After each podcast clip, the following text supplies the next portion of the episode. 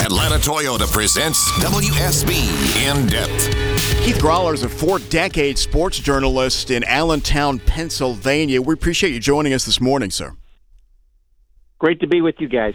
Uh, I was looking around trying to book a guest for this morning. I saw a lot of people writing pro teen NIL. I saw a lot of people writing anti. An article you had written several months ago caught my eye because it was a good uh, rundown of the pros and cons. Let me ask you first, though. Maybe I am, am naive, but without taking a stand here one way or the other, I'm surprised this hasn't been more controversial in more places where this has come up, including here. Why hasn't it?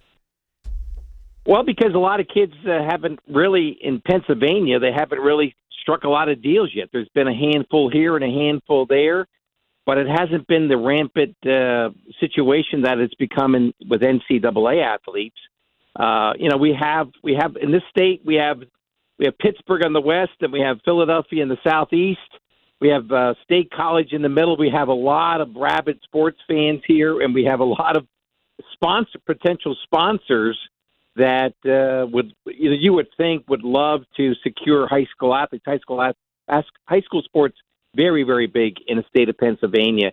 But to this point, the PIAA rules, that's the governing body of uh, Pennsylvania high school athletics, they they put a, a lot of tough rules in place, and so far we've had just minimum no, no controversy. And really, a, a minimal number of uh, deals that have been struck for athletes. There has been uh, an athlete that w- wound up going to West Virginia, football player, another one going to Penn State. They have signed deals before they left high school, but it really hasn't been the uh, you know the cause for alarm that many right. thought it would be when when the PIAA adopted it. So talk December. to me about how this affects or helps or hinders one way or the other the college recruiting, as far as you've seen there.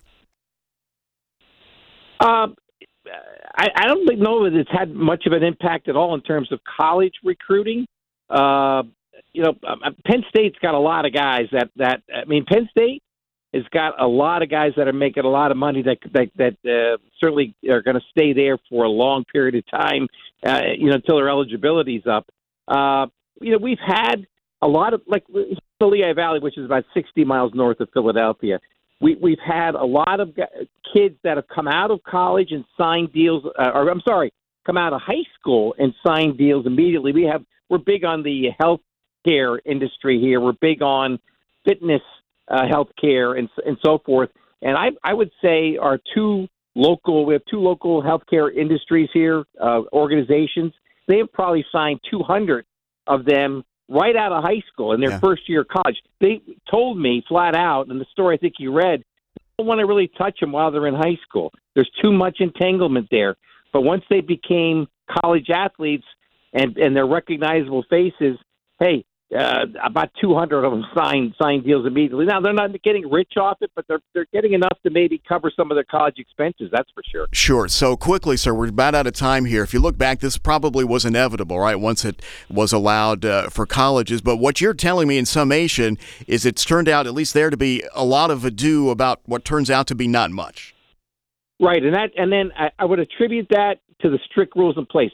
Real quick, up here, maybe in your state, there's a lot of battle between public and private, and the concern was that NIL deals would be used to lure athletes to this school or that school. It really hasn't happened to this point. PIAA has done a really good job of, of keeping it under control and putting right. strict rules in place, including ineligibility, permanent ineligibility. All right, man. Thank you very much, Keith Groller, sports writer, veteran sports writer in Allentown, Pennsylvania. Thank you so much, sir. Appreciate it.